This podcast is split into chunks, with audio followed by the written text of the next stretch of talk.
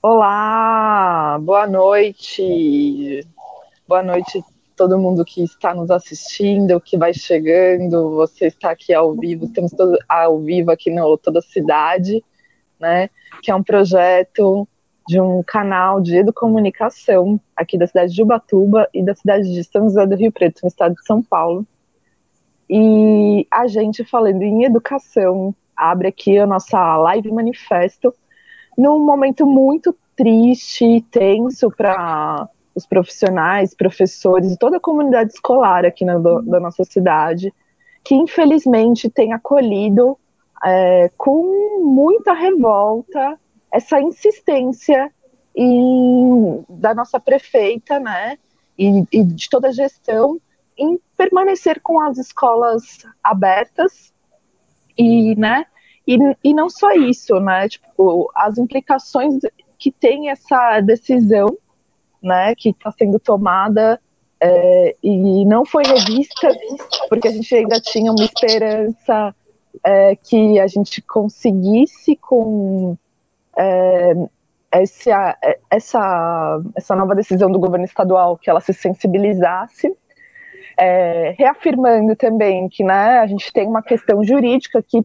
que permite que ah, os prefeitos tomem a decisão de tornar mais restritivo o, o, né, as suas decisões em relação às medidas da pandemia. Então, a gente é, né, acolhe essa continuidade das aulas como um absurdo, né, diante do que a gente está vivendo.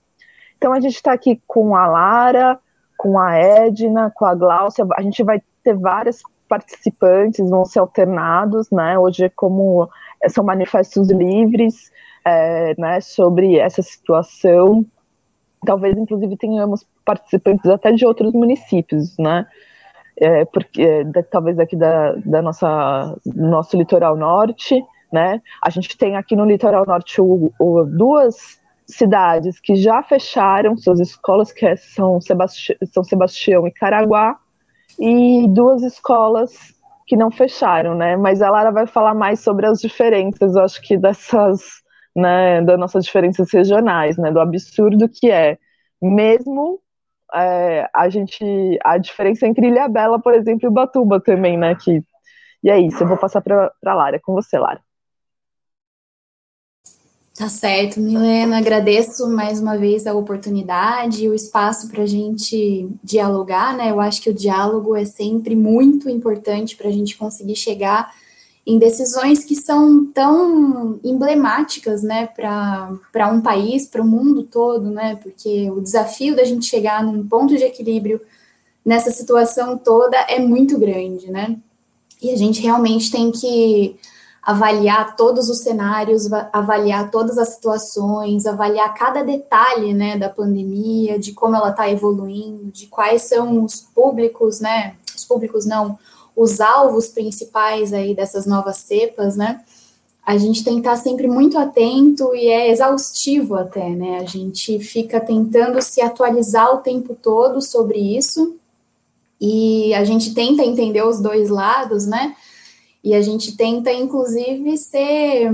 É, ter uma certa, um certo entendimento assim do desafio que deve estar sendo nesse momento para os nossos gestores, né, decidirem como como ponderar tantos lados, né, como avaliar tanta tanta variável assim nessa nessa tomada de decisão.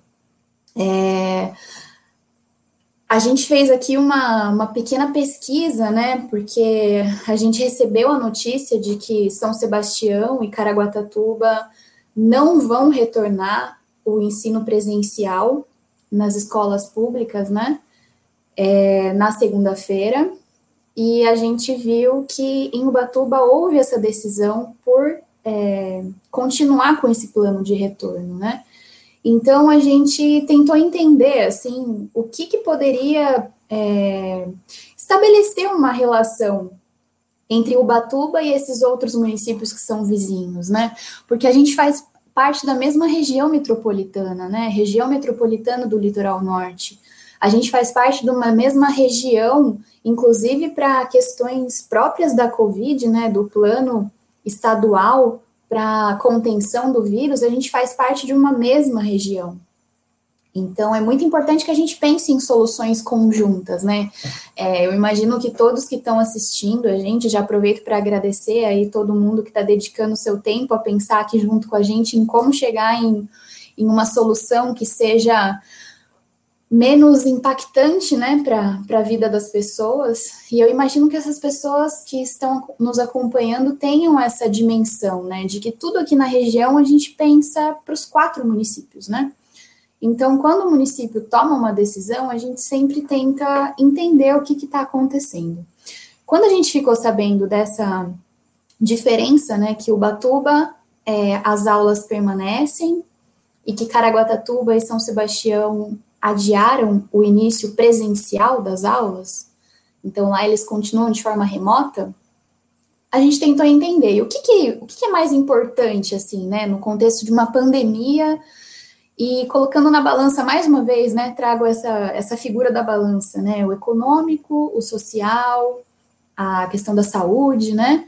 Como que a gente pondera isso? Nesse momento, é, os maiores impactos que a gente está tendo para o país é, são vidas, né? Vidas sendo perdidas, vidas sendo ceifadas, e muitas vidas que a gente sabe que poderiam ser é, mantidas, né?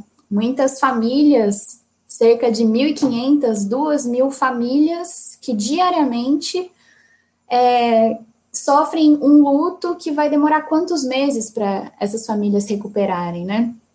E famílias que diariamente também têm algum ente que acaba contraindo essa doença e que traz sequelas. Essa doença tem muitas sequelas, e eu posso dizer isso com propriedade, porque apesar de estar tá fazendo todo o distanciamento, de estar tá usando máscara, de estar tá usando álcool em gel, de estar tá realizando todos os protocolos possíveis, passando álcool em gel em mercadoria que vem do supermercado e tudo mais.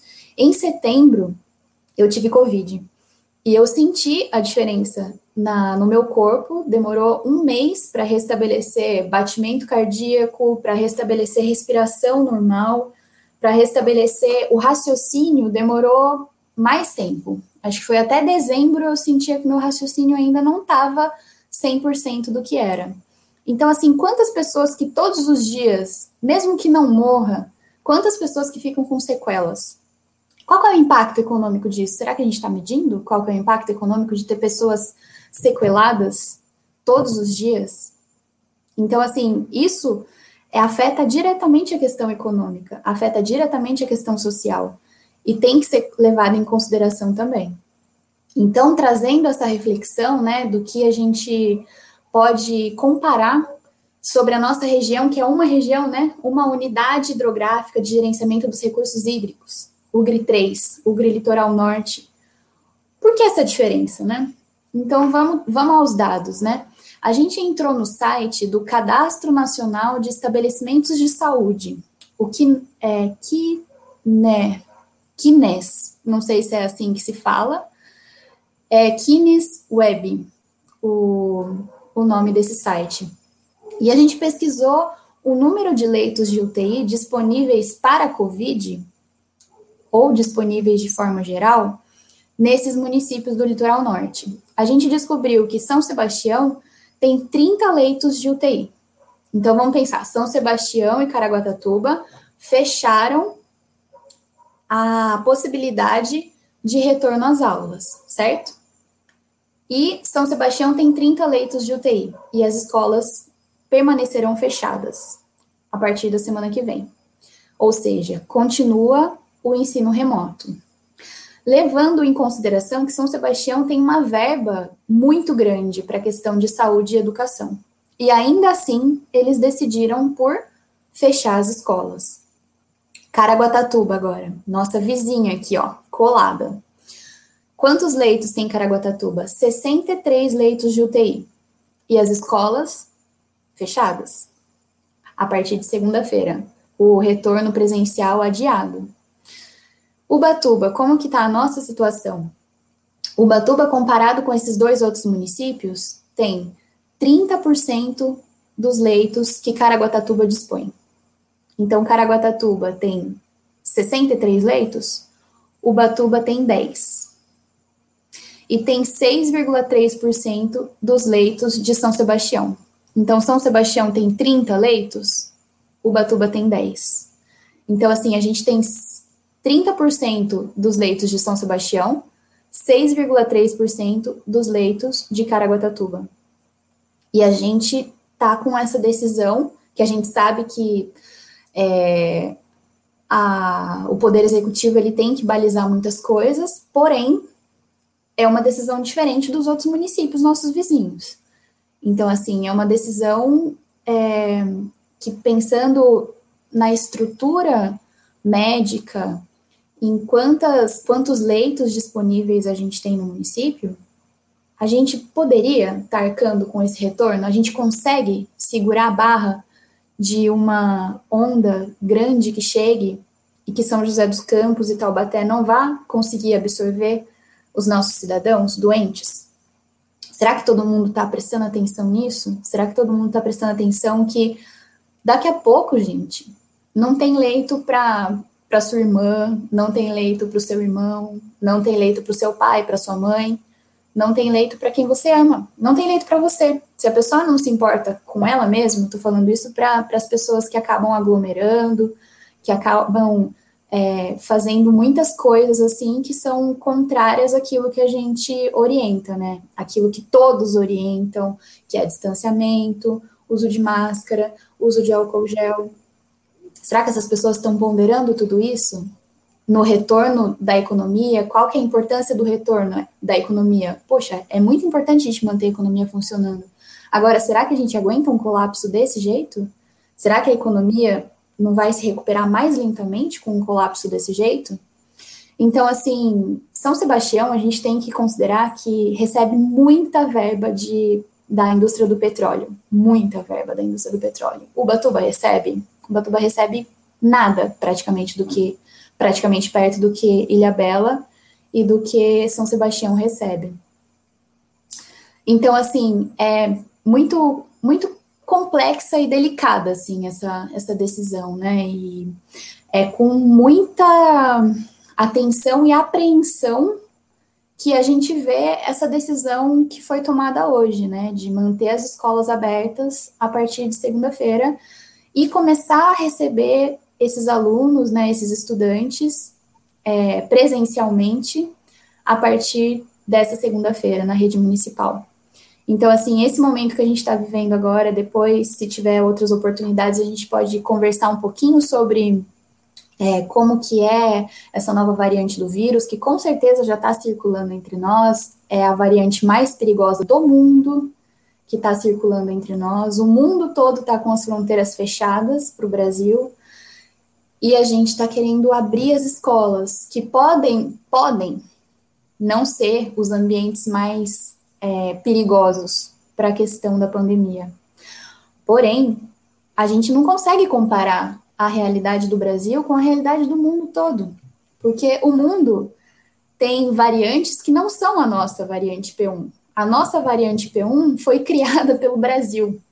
Ela é legítima, criada com, com todas as situações, as, as circunstâncias necessárias para que ela tenha essa grande influência negativa para o social, para a saúde e para o econômico. Então, a gente não consegue comparar o retorno às aulas aqui do nosso país, a nossa realidade, o nosso chão da escola e a nossa variante, que o mundo não está sendo afetado pela P1. Os países da América Latina estão colocando embargos para a entrada dos brasileiros. Por quê? Porque essa variante é muito perigosa. Então, a gente não consegue comparar. A gente não consegue comparar qual que é o risco de um estudante pegar um ônibus e chegar na escola. E chegar na escola e estar tá com mais cinco colegas que sejam na sala de aula e com o professor e de passar tudo isso, passar o vírus para a comunidade escolar e passar esse vírus depois para a família em casa. A gente não consegue ponderar isso, ainda é tudo muito novo. O que a gente tem de experiência, agora encerrando essa, essa primeira fala aqui, dando oportunidade para outras pessoas falarem também, a gente tem experiência de Manaus. E como foi Manaus? Manaus reabriu, teve retorno às aulas e pouco tempo depois, se não foi simultaneamente, surgiu a P1, que é essa nossa famosa variante que é a mais grave do mundo. Então, assim, o que, que o vírus precisa para ele sofrer uma mutação e para ele contaminar muitas pessoas e para ele ter sucesso evolutivo? Isso eu falo enquanto bióloga. Não é minha especialidade, mas eu posso dizer enquanto bióloga. Ele precisa de muitas pessoas sendo infectadas ao mesmo tempo. Sim. Então, assim, a gente está criando situações que a gente pode ter novas variações, a gente pode ter a variante Ubatuba, a gente pode ter a variante em qualquer lugar, se a gente não tiver cuidado com esse, com esse retorno. E aí tem a questão das máscaras, que as máscaras de pano não são mais é, suficientes, vamos dizer assim, para conter essas novas variantes. A gente tem a questão de transporte, como que essas crianças vão até a escola. A gente tem a questão, a gente tem muitas variáveis. A gente tem a questão da estrutura da escola, do, do número de funcionários ser suficiente, a gente tem a questão de é, como que os professores da rede infantil vão conseguir é, manejar essa, essa, esse contato, né? Que deve ser tão íntimo com, com as crianças pequenas, né? Trocar fralda, gente, como que se troca fralda à distância? Então, assim, tem muita coisa que a gente não pode se comparar com, com os países, com os outros países do mundo. Infelizmente, a nossa situação é a pior do mundo assim, nem querendo politizar a história, é a pior do mundo.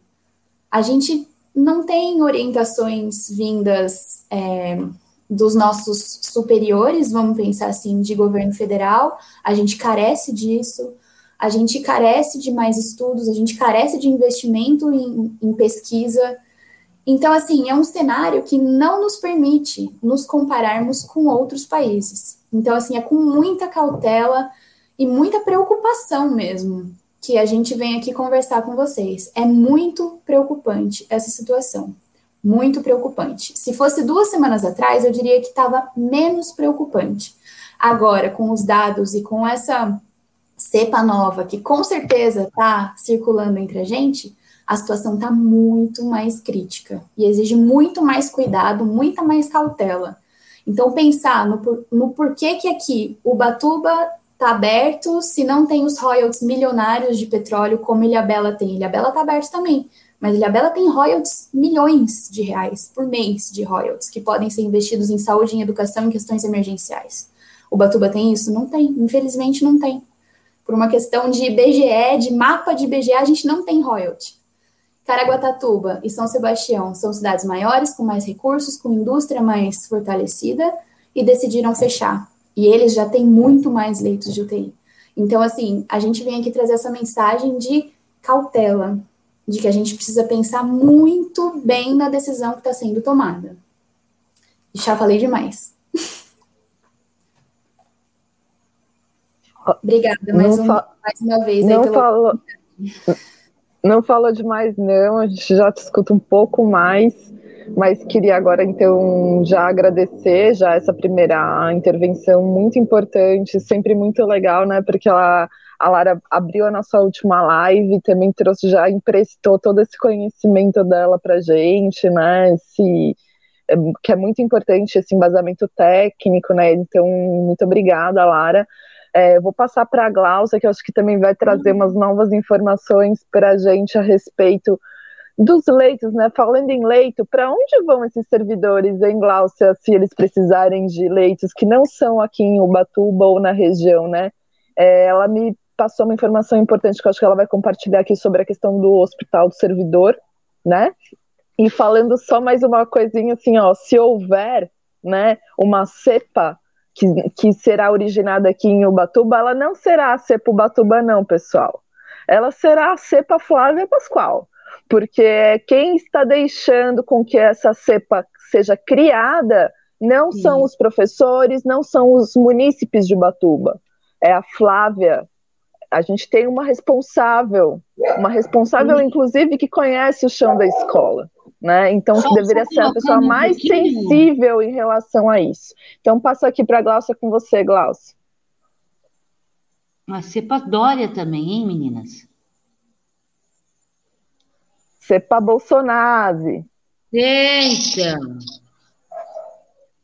Boa noite.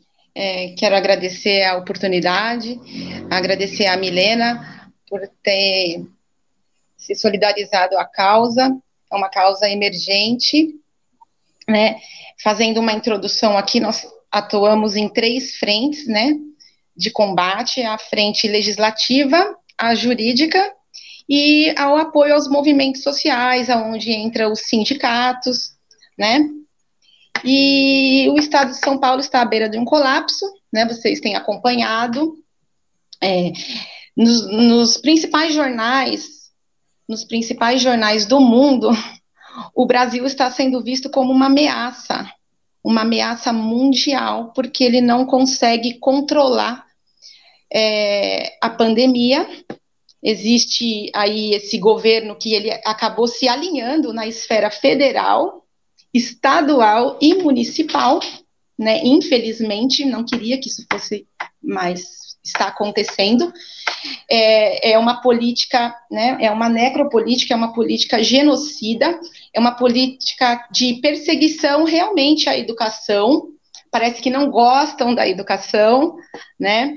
É, nosso governador do estado, nosso querido João Dória, ele abriu as escolas estaduais desde o dia 8 de fevereiro. É, quase um mês nós estamos lá circulando, é, não, não tem testagem, não sabemos se estamos é, disseminando, né? E ele mesmo assinou a própria confissão de culpa numa live dele mostrando um gráfico aonde ele coloca que ele conseguiu, com a abertura das escolas, movimentar 2 mil estudantes, né? E 1.600 profissionais do quadro do magistério, entre é, secretários, o GOI, agente de pátio. Então, ele mesmo está assinando uma, uma confissão, né?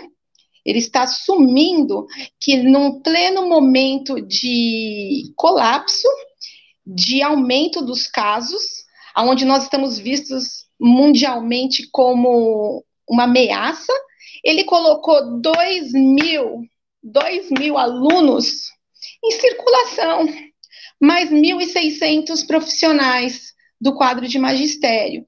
Então, ele, ele tem culpa, sim, né?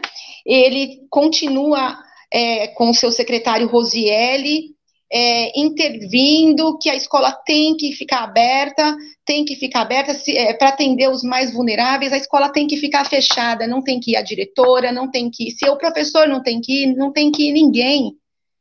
É, hoje eles estão com o aplicativo Centro de Mídias SP, é um aplicativo bom.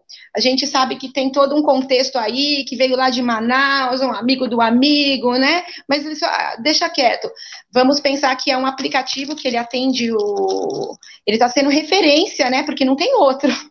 Né? Nossa crise educacional ela já vem né, deficitária tão de, de décadas, né? Como diz o nosso querido Darcy Ribeiro, que é um projeto, e realmente ele está se mostrando é, de uma forma muito triste, aonde nós estamos vendo os nossos colegas morrerem, é, já estamos batendo a, a, a, meta de mais de 2 mil profissionais da educação contaminados, mais 26 óbitos aí em escolas, né?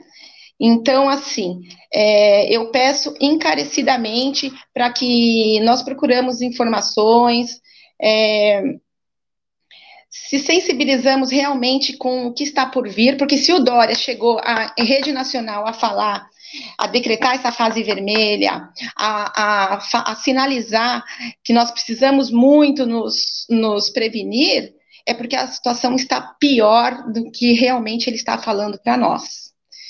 Então, pessoal, é, não querendo ser alarmista, mas já faz algum tempo que eu venho sinalizando, venho buscando apoio entre sindicatos, entre colegas da, da área, é, fora também de São Paulo, né, para que nós é, tenhamos a consciência do que está acontecendo, se possível, né, fique em casa, nós, nós não defendemos, é, ah, fique em casa e como nós vamos comer? Nós temos que lutar pelo auxílio emergencial, um, um auxílio, tem que ter uma contrapartida desse governo para ele assegurar que nós façamos o lockdown, né? É, o auxílio emergencial tem que, tem que voltar, e não é 100, 200 reais, não, é 600, era o mínimo de 600 para mais. É, nós estamos, é, temos verba, né, para políticas públicas é, em situação de guerra. Use esse recurso, agora é a hora. Eu não sei por que eles desmancharam os hospitais de campanha, sinceramente, eu não sei, na frente de todo mundo, parece que só nós que percebemos, queremos ser aquelas pessoas chatas que ficam falando, pondo o dedinho na ferida, mas não é. Tá tudo acontecendo na nossa cara, publicado nas mídias. Então eu não sei o que está acontecendo para esperar uma manifestação popular, um levante. É, é um governo genocida, é, um, está acontecendo um genocídio na educação. É, vidas poderiam ter sido poupadas se não houvesse esse negacionismo do governo federal de, primeiro, é, negar a gripe, a, a, a, a, pandemia, falar que era uma gripezinha, não ter dado o valor, a, importância para que se, a, situação exigia. É, ele promove aglomerações, né? E tem os seus súditos, que são súditos até hoje, né? de carteirinha, a galera não muda, não consegue, né, reconhecer. Ele faz alusão ao não uso da máscara, que é a única forma paliativa que nós temos, e, e mesmo assim, como disse a Lara, nem a máscara de pano está segurando mais. Essa nova cepa, ela é letal e ela requer leitos de UTI. Então, finalizando aqui, respondendo a Milena, é, o IANSP, né, que é o Hospital de Servidor Público, que é o hospital que atende todos os servidores públicos do Estado de São Paulo, né, o pessoal da polícia, o pessoal da educação. O IANSP está lotado. Você pagou, descontou aqui cento e poucos no meu, no meu olerite do convênio que eu pago? Não tem vaga. Se eu precisar, não tem vaga. E também, trazendo mais um dado, que há estudos que estão sendo mostrados que a contaminação está dando em crianças, né? E crianças estão precisando de, de leitos, e os leitos das públicas, da, da, dos hospitais particulares também, não estão lotados. E, e, nós estamos assistindo tudo isso.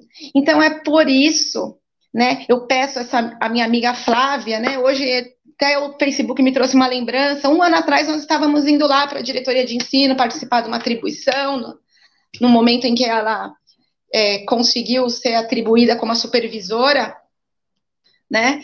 E eu fiquei muito feliz por isso.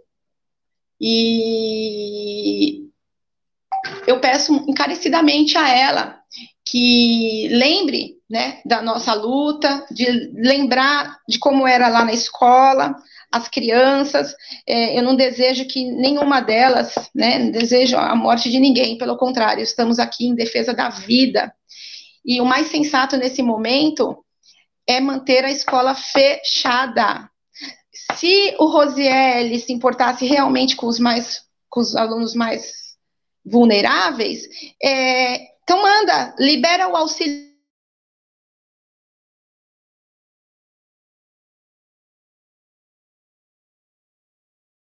os computadores, nem precisa ser os computadores, os celulares com chip para os alunos, com aplicativo. O professor nunca larga a mão do aluno, não. O professor não larga a mão do aluno. O professor dá até o seu telefone particular para o aluno. Então, assim, é que o momento, não sou contra a, a, ao retorno presencial. Eu entendo o emocional das crianças, eu tenho duas filhas, eu estou tendo que me virar para ir trabalhar, para cumprir hora, já tomei falta, hoje eu abonei, né? E então é isso, sabe? Se nós precisarmos aí de hospital, nós não teremos. E nem na rede particular. E também eu fiquei sabendo que até é, para pedir transferência de hospitais, esses hospitais não, não têm vaga, né? Então, assim, vamos nos prevenir, é, vamos exigir sim o lockdown, tá? É necessário, mas é necessário ter uma contrapartida para que esse lockdown ocorra, né? E essa contrapartida é o auxílio emergencial, né? É, é disponibilizar o auxílio merenda, é, ou merenda em casa, é, continuaremos sim com o ensino remoto, nós não paramos de trabalhar, pelo contrário, nós estamos super sobrecarregados, porque nós temos que ir para o presencial, nós temos que atender o online, nós não temos recursos tecnológicos, usamos todo o meu computador, o meu Wi-Fi, né? Então, assim, é, peço encarecidamente à população, a Flávia, não abra a escola, Flávia, você não precisa fazer isso. É, essa promotora, ela tem feito essas intervenções, mas nós estamos do seu lado, as famílias estão do seu lado, nós queremos te apoiar, entendeu? Assim que ela, ela publicou o decreto 7553, nós elaboramos um documento e, e fomos lá pedir para ela essa revisão. Por que, que ela soltou a nossa mão nesse momento? Nós já estamos um mês na linha de frente, né? Então, hoje também tem outra questão da vacina. Vai precisar de várias lives aí para a gente falar. E, na verdade, nós já estávamos nos organizando com várias lives é, dentro de uma metodologia, só que, infelizmente, hoje é emergencial, né? Vocês me desculpem, porque o, o emocional de todo mundo está muito abalado. E assim eu finalizo a minha fala. Fecha a escola, Flávia. Pelo menos na fase vermelha, não, nós precisamos fazer com que o vírus não circule. Essa nova cepa, ela é bem mais letal e ela requer UTI. Nós não temos. Minha amiga de Campo Jordão está lotado, estão mandando para São José e eles já não estão aceitando mais. Então, a única medida que nós temos é essa: não circular, ficar em casa, usar máscara sempre e pedir, né, esse fora, fora esse esse trio parada dura aí, esse Bolsodória que está acabando com a educação no nosso país, né? Eles são responsáveis, sim, é, por essas mortes. Essas mortes poderiam ter sido evitadas se tivesse é, comprado a vacina logo, ter um plano um plano de contenção da pandemia, não deixasse chegar nesse caos que chegou, passar essa vergonha perante o globo, né? Então é isso, pessoal. É, desculpa, aí, é, num outro momento a gente pode esclarecer de uma melhor forma, se tiver dúvida também só perguntar, e eu passo a palavra para minhas colegas que também querem deixar uma mensagem para vocês, tá?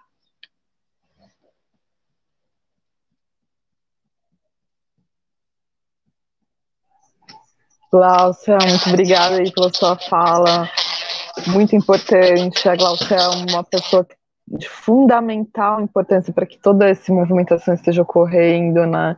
Então, ela, além de exercer esse papel fundamental como professora, também faz um trabalho político, né, para que a gente consiga se unir então, agradeço bastante. Agradeço também Bárbara, minha querida parceira que está aqui no, no, no bastidor do Toda a Cidade para ajudar a gente. Que sem ela tudo fica mais meia-boca, entendeu? Porque eu, sou, eu, não sou das melhores, eu estou aqui no, no processo de aprendizagem. Então, vou passar a falar agora para a Edna, que é a, a nossa companheira que vai trazer um panorama bem interessante, né? Porque ela tem uma experiência é, sindical, então eu agradeço, que é de extrema importância. A gente sabe que, infelizmente, a gente teve um revés muito grande com essa questão recentemente, então, os sindicatos que já sofriam muita dificuldade de fazer sua representação dos trabalhadores, agora ainda mais, né, Edna? Então, por favor, traga aí é, notícias dessa tragédia para a gente. Fica a fala com você. Boa noite, gente. É, sou professora Edna. Eu sou diretor, fui diretora da PUESP né, por 15 anos e, enfim, aqui das quatro cidades. E como disse bem aí, né, a nossa primeira menina, eu falo menina porque vocês para mim são umas meninas, né? É, ela colocou a questão de que somos uma única região. E com certeza, né? Tanto que o sindicato ele representa as quatro cidades: Ubatuba, São Sebastião, Caraguá e Ilha Bela. Então, nesse conjunto, Não se pode pensar em ações no momento de pandemia que as cidades vão ficar diferenciadas nessa questão. Como nós podemos pensar uma solução para a questão da volta, do retorno presencial, sem haver uma unicidade entre as cidades, entre as prefeituras, né? Enfim.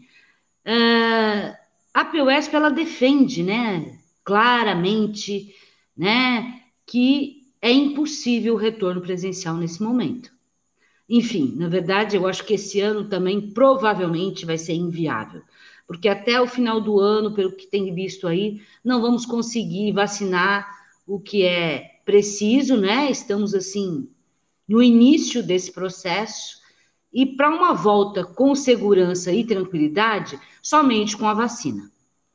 Então, assim, é um erro achar que as escolas têm que funcionar, enfim, tudo foi colocado, né, bem explicitado aí pelas falas anteriores à minha, né, não tem muito que, que acrescentar, porque vocês estão dizendo tudo, né, estão dizendo tudo o que está acontecendo mesmo.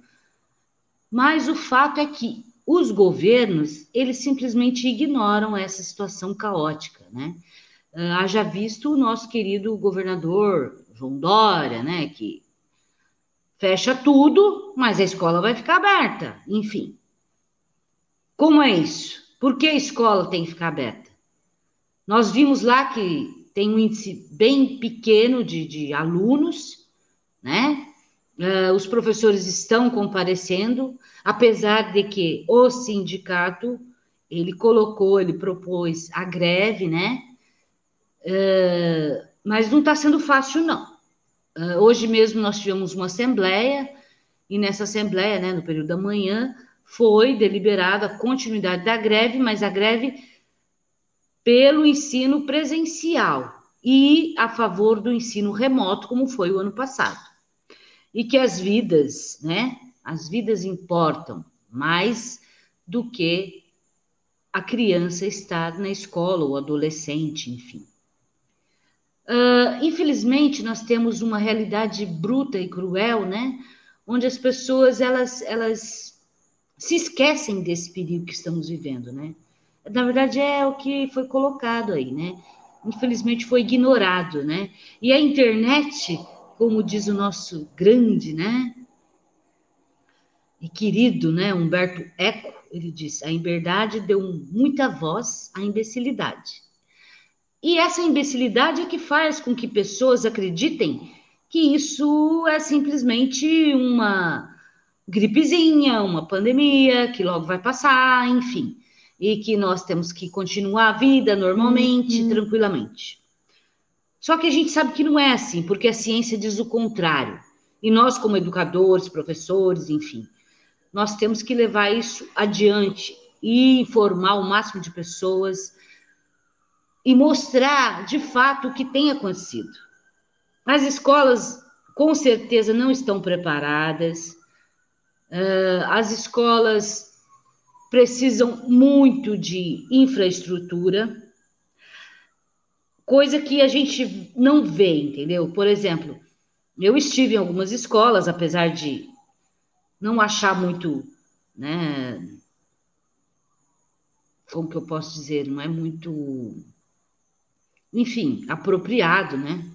Já que a gente coloca que não ao, ao presencial. E o sindicato também não pode ir à escola para gerar mais fluxo de gente. Para mim é contraditório, entendeu? Então eu acho que assim, nós estamos usando as mídias, as redes sociais, carro de som, carreatas, né? Como foi feito lá em São Paulo, como foi feito aqui, como foi feito nas quatro cidades do litoral. Hoje mesmo estávamos falando em colocar um carro de som em Ubatuba, para, né, dar uma, uma, uma sacudida aí a população e pais, enfim, alunos e a própria né, municipalidade, prefeitura, secretários acordarem né, para a questão que é muito complicada. Enfim, quem mais sofre com isso é a população carente, porque a gente sabe que a pandemia ela mata gente pobre. Por quê? Quem é com, se isola num quarto de cozinha. Hum? Não, não há como. E esse pai, essa mãe que tem que trabalhar, né? Não tem como não sair. Então, ele, isso afeta diretamente a esses mais vulneráveis. É, é uma contradição tão grande, assim, porque eles necessitam, sim, realmente, de todo o nosso apoio, de toda a nossa responsabilidade, né? Eles não têm condições mesmo de internet, de celular, é um caos. Você vê lá uma família que só tem um celularzinho, não tem um computador, não tem nada para poder usar para estudar e tem dois, três filhos até. Então são situações muito difíceis e são situações que realmente são alarmantes, porque o que dizer, não é? Diante de tudo isso, se as pessoas acabam indo por uma via contrária, ignoram, né? Aglomeram, não usam máscara. Uh, não seguem minimamente o mínimo do protocolo. Então, assim, nosso país, infelizmente, ele está vivendo um caos geral, né? Na questão das mortes, na questão da transmissão do vírus, essa nova cepa que é cruel, é mortal. Essa, essa questão toda da, da vulnerabilidade, não é? Que tem sido posta como, na verdade, um marketing político é o que eu penso. Eu acho que não há preocupação. Ah, sim, há uma preocupação em será que em 2022, como será que eu vou estar, vou me reeleger, não é verdade? É isso que a gente tem visto aí. Temos que ter política pública efetiva nesse sentido. E não políticas que venham minimizar a questão. Como, por exemplo, a questão do auxílio emergencial. Para mim, 200 reais é uma coisa ridícula, é pífio. Como que alguém vai sobreviver numa pandemia e receber 200 reais para quê? Sendo que o gás de cozinha é quase 100, uma gasolina que está 5,70, você vai no mercado, qualquer coisa que você compra já dá 100 reais, enfim. Para nós está pesado, imagina para a população que não tem emprego físico, uh, perdão, fi, é, fixo, não tem, não tem renda. Não é verdade? Então, esse auxílio emergencial, para mim, ele tem que ser muito maior. Só que eles sempre nivelam por baixo. Mas, na verdade, qual é a intenção? É que o povo morra mesmo, né? Ah, vamos eliminar o máximo de população, né? Já que o planeta, o país já está superpovoado. Isso não é teoria da conspiração, não, gente. Isso é real mesmo. As pessoas têm que acordar para a vida e saber que existe sim. Já não precisa mais de tanta mão de obra. O mundo está ficando pequeno. A gente tem um monte de lixo aí, né? E onde vai jogar fora? Não tem onde jogar fora. O planeta é esse. Como que você vai jogar fora? Não joga fora. Enfim, uh, eu enfatizo aqui, agradeço muito a oportunidade, a fala de vocês. E se deixar eu falar, eu falo um monte. Só que assim, eu tenho que olhar de pertinho, porque eu não enxergo de, de, de, de longe, entendeu?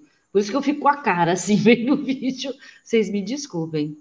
Uh, mas é uma coisa atroz, né? É uma coisa atroz. A gente está vivendo isso e, infelizmente, uh, nós é que temos a responsabilidade de fazer a diferença. E eu acho que vocês estão fazendo. Inclusive, também já, já tínhamos pedido uma reunião com a prefeita lá de Ubatuba já há um tempo ela está postergando em responder, né, porque já oficiamos, solicitando o não retorno e também é, essa reunião, onde a gente quer ir lá e olhar olho no olho e falar, e aí? Afinal, qual vai ser a vantagem de tudo isso? Não é? E também estamos enfrentando, em nível estadual, o Dória, não é? Nós temos nossa representante né, no, no, no na, na, na, Câmara lá dos deputados, né, a professora Maria Isabel de Azevedo Noronha, nossa deputada, nossa voz maior, que ainda também é presidenta da POSP, enfim. E ela tem se desdobrado muito para estar fazendo muita reunião, muita é, buscando alternativas, ouvindo as pessoas, né, para qualificar a nossa luta. E assim, nós temos carro de som no estado todo, nós temos feito carreata, nós temos ido para cima dos municípios, né, do, dos governos municipais, nós temos ido até também é, nas mídias, na rede social, e também aos pais e, e os professores, para que eles, eles tenham essa consciência, né? Porque também não adianta ficar só falando, as pessoas têm que entender e saber. É uma doença muito séria, muito grave, é muito triste. Eu perdi minha mãe em 2019, novembro. A minha mãe ela tinha fibrose pulmonar. Eu fiquei com ela lá um mês, ela entubada. Um mês antes ela ficou internada, um mês ela ficou entubada. E essa situação é a mesma que estão vivendo todos esses milhões de pessoas que morreram. No mesmo dia que minha mãe foi, eles estão indo. Porque quando você entuba, é difícil voltar. Né? E hoje em dia, a agressividade do vírus é tão grande que a maioria necessita desse procedimento que é extremamente é, agressor e provoca outras, né, é, outros problemas em outros órgãos e a pessoa vai definhando. Eu vivi lá um mês em UTI e sei qual é a luta dos profissionais da saúde, que não está sendo fácil, tem médico apelando e dizendo, pelo amor de Deus, não sai de casa, chega, não vamos dar conta. E mesmo se fizer hospital, não vai ter é, com leito, não vai ter médico, não vai ter enfermeiro para poder ajudar, para trabalhar, para atender. Não tem, não tem profissional qualificado o suficiente para formar um médico. Quantos anos leva? Um enfermeiro, né? Então, assim, é, é um caos mesmo. E realmente a gente precisa dar as mãos e ir em frente, seguir em frente. Seguir em frente com muita força, muita determinação. E nós estamos aqui, a PUESP, né, subsede Caraguatatuba. Uh, vamos estar todos com vocês. Temos lá o nosso diretor Rodolfo, né, professor Rodolfo Alves, o nosso coordenador Pedro Conceição, nosso tesoureiro Marquinhos, né, o professor Marcos, Rogério, né, tem o Márcio, que esteve com vocês aí na, na, na live de quarta, que eu ia participar, não pude. E tem o Humberto, o Chico, né? Nosso professor Chico, querido. E assim, a gente tem feito muitas coisas, intervenções na frente do, do, do, da Secretaria Municipal de Educação, intervenções na frente do Teatro Municipal, né, com cruzes, com cartazes, mostrando que vidas importam, sim, nossas vidas importam e que essa greve é uma greve sanitária, não é? Não é mais uma greve por salário, por melhor condição de trabalho. Hoje o que urge é isso, é a questão da saúde. E tem muito professor adoecendo, morrendo, alunos, enfim. Essa doença ela não escolhe ninguém não. Ao contrário do que se pensa, essa doença ela veio para realmente ceifar muitas e muitas vidas do mundo. É, e hoje, querida, Infelizmente, nós temos que lutar com isso. Eu agradeço é, muito, tá bom, meu amor. Agradeço. Obrigada. Desculpa aí a minha. Não, né? só eu vou passar, porque senão já tá. Já, já deu, já pro, deu. Vou passar para o Vinícius. E ah, agradeço okay, bastante então... a sua fala. E porque a gente já está recebendo novos manifestantes aqui para. Então, mas para eu ler eu tenho que olhar de perto, senão não enxergo, entendeu? Então, tá. Desculpa, tá. mas então, é uma coisa não, que é isso. Com, com, licença, então, vou passar tá a bom, agora para o Vinícius. Beijo. A gente vai Eu que agradeço. Vinícius, Edna, Edna já contou bastante aqui sobre a experiência sindical, pôde também nos indicar quem são os representantes da região, né? Contou um pouco sobre o trabalho do sindicato que vem realizando aqui, né, nessa no litoral norte. E agora o Vinícius vai contar um pouco sobre a experiência dele. Com você, Vinícius. Boa noite. Em primeiro lugar, estão é... me ouvindo muito bem aí? Estou com o fone, tudo certo? Ah, obrigado, então, pelo convite. É... Acabei vindo de última hora, eu vi, assim, faltando alguns minutos aí. E... Mas agradeço muito. Bom, enfim, é, é, é, atuo, só para vocês conhecerem um pouco, eu, eu, tô, eu sou professor de processo seletivo, também aqui de Batuba. Tô em, sou de Ribeirão Preto, mas estou em Batuba há mais de três anos, vim para morar. Né? Meus motivos de mudança foram porque eu tenho filhos, gêmeos, e foram por questões pneumológicas de um deles que a gente resolveu morar à beira-praia, enfim, sair do canavial. Mais um resuminho aí, só bem breve, né? E atuo na escola é, com, com, com, como professor de artes, né? E, bom, eu não tenho muito, assim, é, é, eu não sei o que, é, é, que eu posso acrescentar, né, diante de todas essas falas muito bem informadas, e, mas eu, eu trago, eu, tra eu, sou um leitor voraz, assim, de, de, de, de informações, né, e, e, venho acompanhando, e venho acompanhando a, a, o que a ciência vem nos dizendo, né, é, então, o que a gente tem, o que a gente tem, a gente tem duas formas de biossegurança. É, os protocolos de biossegurança existem duas formas seguras que nos garantem a vida. A primeira delas é a vacina. Isso acho que está todo mundo já cansado de saber, e, e, enfim. A primeira delas é a vacina, é a única coisa que nos assegura é, dessa, dessa doença. A outra, a outra é o isolamento social quando a gente não tem a primeira. Não tem, a gente não tem, é, é são coisas muito simples, né? Se a gente e a gente não tá e a gente está diante de um descontrole absurdo da pandemia, absurdo, absurdo. E, e, enfim, por N questões, questões políticas, questões econômicas, enfim, os políticos, as figuras, não, não, não me atenho a elas, a Flávia, a prefeita, ao governador João Dória, são, para mim, a, a, a, minha visão deles são, é, não passam de marionetes de um jogo de poder do mercado financeiro. Assim. Então, é, eu vejo o que eu vi hoje na, na, na fala da, da, prefeita. Eu, eu senti uma, uma fala insegura, né? uma fala uma fala uma fala que sai é, é, que parte de uma de uma né? nos dá me passou uma sensação de, de uma pressão né? de uma pressão que vem de uma promotora do Tribunal de Justiça de Batuba de uma pressão que vem do mercado financeiro de Batuba de uma pressão que vem da, enfim de várias de vários lugares e colocam como uma forma de solucionar é, todo, todo esse problema, toda essa pressão, a volta às aulas para que os alunos possam ir para a escola, para que os pais possam voltar a trabalhar e tudo mais. Enfim, é, por mais que a gente vá com uma redução muito drástica de alunos, a gente vai mobilizar milhares de pessoas, a gente vai mobilizar milhares de pessoas que vão pegar transporte, enfim, enfim, né? E eu tive, é, eu vi também uh, uma, uma, dentre algumas coisas que me incomodaram nessa fala, é, a questão do, da, e que me incomodou quando saiu foi esse requerimento de comorbidades, né? Ou das pessoas, essa parte, vocês me corrijam, por favor, se eu estiver errado, eu não tive tempo de, de, me, de me organizar, né? De me munir de informação adequadamente para poder estar aqui falando ao vivo, tá? Para uma série de pessoas. Então, inclusive nem sou muito bom em falar, eu prefiro escrever do que falar, então é, sou meio, ah, enfim, mas vamos lá. E então, o que me incomoda é esse requerimento, né? Que requerimento é esse que, que isenta é, as pessoas com comorbidade através de um atestado médico? É, que comorbidades são essas? Não, acabou a comorbidade, acabou, acabou.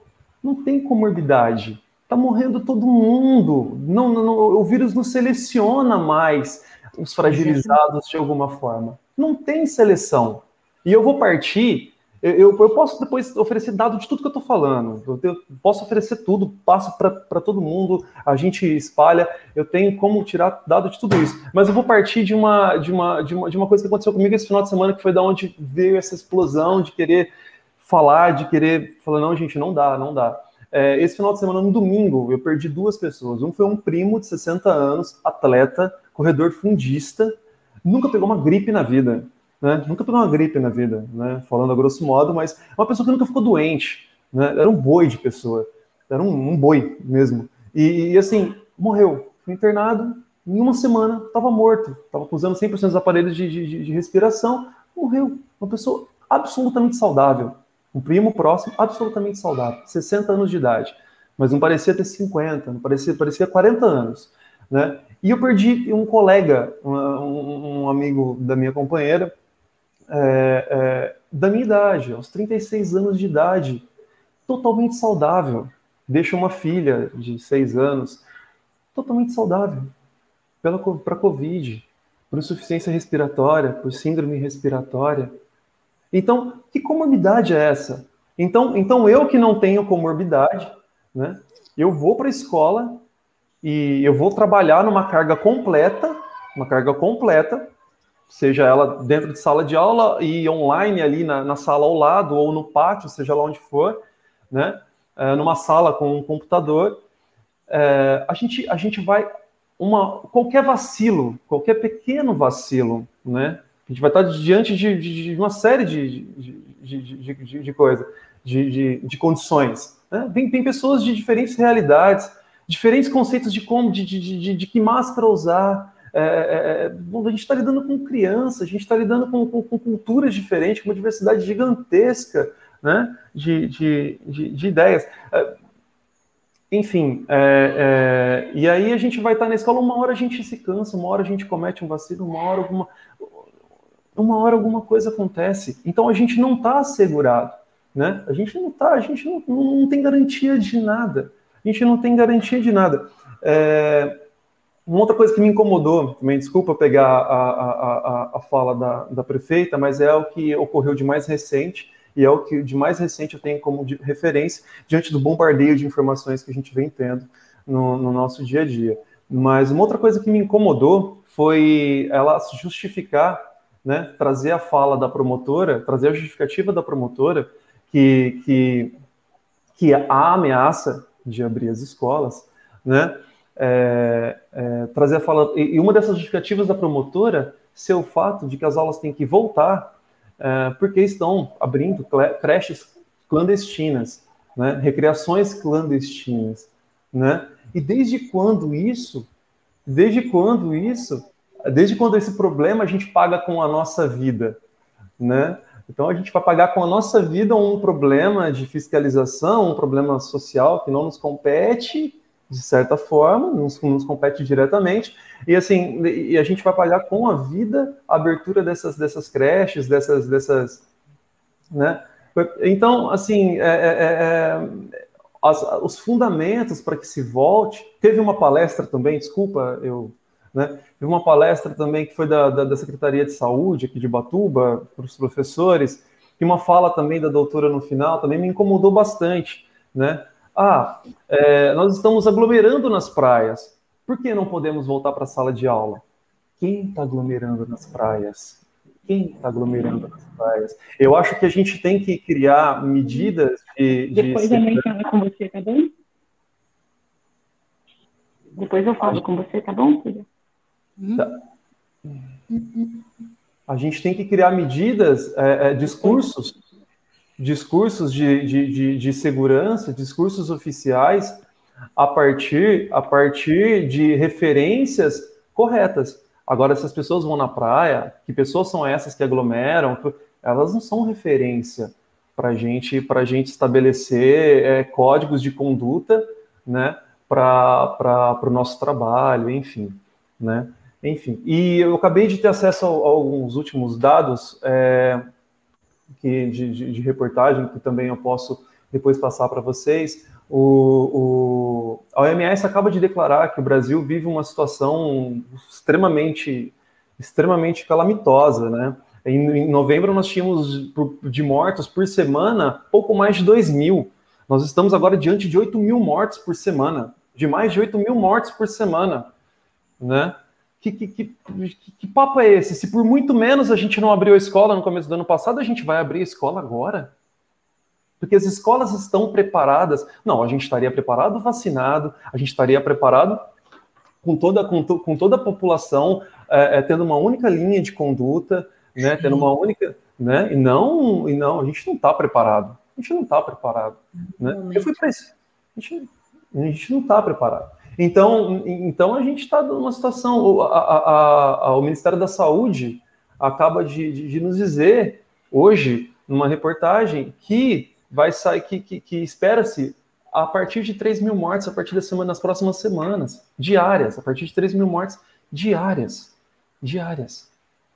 É, é, é três vezes o valor pelo qual a gente fechou a escola, a gente se isolou, a gente fez tudo. Ah, porque está estourando o teto de gastos, não dá para pagar. Se a gente tivesse acompanhado a ciência, o que ela nos tinha para dizer desde o começo, a gente teria investido em política pública, a gente teria investido em uma maneira dessa educação chegar a todos os alunos de forma segura, com os professores em casa, com esses alunos em casa com comida, a gente teria feito tudo isso. Eu estava na escola até essa semana, essa semana a escola não está não tô conseguindo nem organizar a grade horária, nem organizar a grade horária. A escola, a escola não está sabendo para onde vai, a escola não está sabendo, ninguém está sabendo nada, tá todo mundo tá todo mundo rodando malucamente lá dentro. Tá? Então, assim, é, é isso. É isso. Né?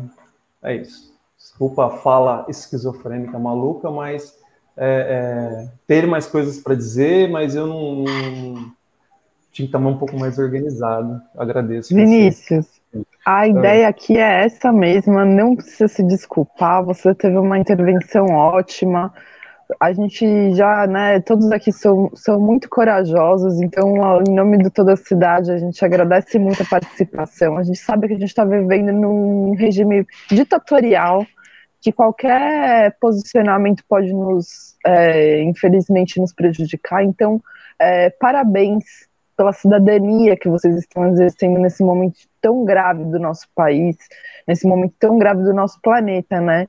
Então, é, mais uma vez, é, a gente daqui a pouco, de repente, consegue fazer mais uma rodada rápida, mas eu queria passar agora a falar para a Patrícia. Posso, né, posso pra... falar um claro. negocinho que não vai custar claro, nada? Claro. É, sobre uma, a, a que a, que a Edna falou, sobre os hospitais aqui e tal. Tem, tem uma coisa, eu acho, eu acho muito indigesto por parte da nossa prefeitura, é muito indigesto, né? é muito mal educado a gente abrir escolas enquanto as cidades que nos amparam em volta estão fechando as escolas para poder, poder resguardar os seus, os seus profissionais da saúde, para poder ter leitos para sua população, para sua sociedade, para sua comunidade. E nós, que audácia que nós temos de abrir a escola com 10 leitos, com uma estrutura hospitalar caótica, enquanto os nossos colegas com muito mais estruturas estão fechados aqui do lado. Que, que, que, que, que falta de, de que olhar para o próprio umbigo, ou que falta de. Enfim, é isso. Ah, eu super concordo com você, né? Lembrando que a gente é, parece que aconteceu algum milagre, né? E não que a gente está numa situação grave, porque se a gente sempre teve esse problema com a questão da saúde aqui na cidade, não é uma. Todo mundo sabe das dificuldades da nossa Santa Casa, da, né, e da falta de assistência, da dificuldade para a gente conseguir fazer exames. Então, a gente está só retratando a questão da, da, da, UTI, do uso da UTI, dos hospitais, referente à pandemia. Ainda a gente está. Lembrem-se que todos nós passamos, podemos passar mal, a gente pode ter uma queda, e a gente também tem essa demanda, né? É, outra coisa muito louca, parece que professor não tem família, uhum. né? Parece que ensino remoto não é trabalho, parece que não tem dedicação, parece que tipo houve um grande investimento do governo municipal, estadual e federal para contribuir para que esses professores fizessem essa adaptação absurda, né? Absurda para que as crianças permanecessem estudando. Então, o que está sendo pedido aqui não é férias para os professores, não é favor para o professor. Pedir vida não é favor. Pedir vida é clamor. Estamos clamando pelas vidas dos professores, dos profissionais, os agentes, os agentes é, educacionais, que nem podem muito se manifestar que sofrem depois com transferências forçadas, assim também como os professores, depois às vezes não conseguem ser, ter suas aulas atribuídas numa mesma escola. Então, ter a audácia de vir aqui se manifestar é uma, uma audácia por vida, por direito. A, a gente está no século XXI, a gente está no século XXI. Então, com esse apelo, né, novamente, e também deixando aqui o nosso solidariedade a todas as famílias que estão enfrentando, né, e fica aqui meu, meus pêsames a você também, Vinícius, pelas suas perdas. Eu também tive, inclusive, é, fica aqui, né, agora não há quem não conheça quem pegou esta doença. Não são poucas as pessoas que não tenham sofrido diretamente com as suas famílias, com algum ente querido ou algum amigo que ficou convalescido ou às vezes até faleceu. entendeu? Eu também tive um tio que ficou 70 dias internado, internado na UTI, que graças a Deus sobreviveu. Eu tive primos que pegaram Covid, que tiveram com menos intensidade. Então, assim, todo mundo nas suas famílias está pegando. Não é uma mentira, entendeu? É uma coisa sem precedente, que a gente nem sabe muito bem como lidar, entendeu? A gente já não sabe, a gente já tinha uma, uma educação deficitária e uma saúde deficitária. Que milagre é esse agora? Então, com essa fala do cadê o milagre, Patrícia? Eu te passo aí para você continuar essa nossa manifestação virtual aqui. Com você, Patrícia. Você levantou a bomba para continuar sua fala, então. É... Por favor, eu sei que você vai, não vai decepcionar. Só continu... acrescentando um pouco da fala do Vinícius, eu moro mais pro sul, aqui no Rio Escuro, então é bem próximo do Canaguá. E, é, e assim, é absurdo e alarmante, assustador angustiante, sabe? Ter que encher o peito de ar. A quantidade de sirenes que eu vejo, assim, no sentido Caraguá, é praticamente de hora em hora, assim, ainda mais que a cidade tá, ainda está bem cheia né, de turistas, e é, é realmente assustador. E outra coisa que eu queria comentar, da fala da Lara, eu sou agente educacional, né, e trabalho na educação infantil. Não tem como você trocar fralda à distância, por exemplo, é isso, né? Como que e uma das funções da, da creche, da, do agente educacional, todos os treinamentos, todas as formações que a gente teve até hoje, é acolher a criança. Como é que você acolhe uma criança sem poder pegar no colo? Se ela cai, se machuca, você vai ter que falar, não, calma, calma, calma, não chora. Vai passar. Não, não tá. A gente tem que mostrar um afeto pelo olhar, mas é pra, tanto para a gente quanto para elas entenderem, né? Que tem alguém aqui que está se preocupando com você, mas é aquela figura distante, de máscara, com aquele face shield. É, é bem complicado. E, e, as profissionais também, a maioria, eu moro perto da creche vou andando, né? Então, é um fator bem positivo para mim. Mas a maioria tem que pegar ônibus lotado para chegar até o trabalho. E, e essas crianças que crianças de dois anos. Vocês acham que não vão. Patrícia, o seu áudio, o seu áudio tá com tá um pouquinho, acho que você tá um pouquinho longe do seu áudio. Vou falar aqui tá, agora tá melhor. Bem melhor. Ah, então é esse microfone pendurado no, no pescoço, né?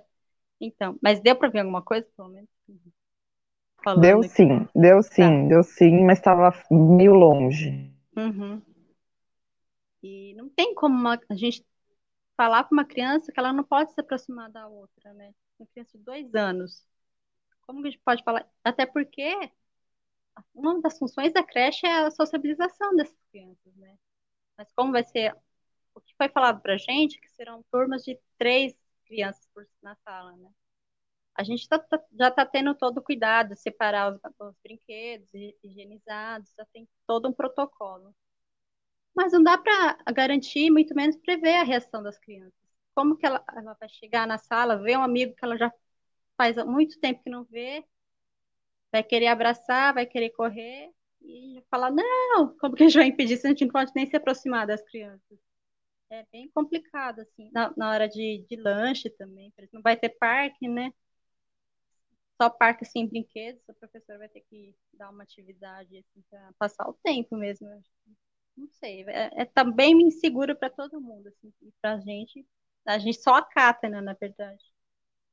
A gente tenta se manifestar, mas parece que surge um, surge um efeito, mas é passageiro, é bem paliativo.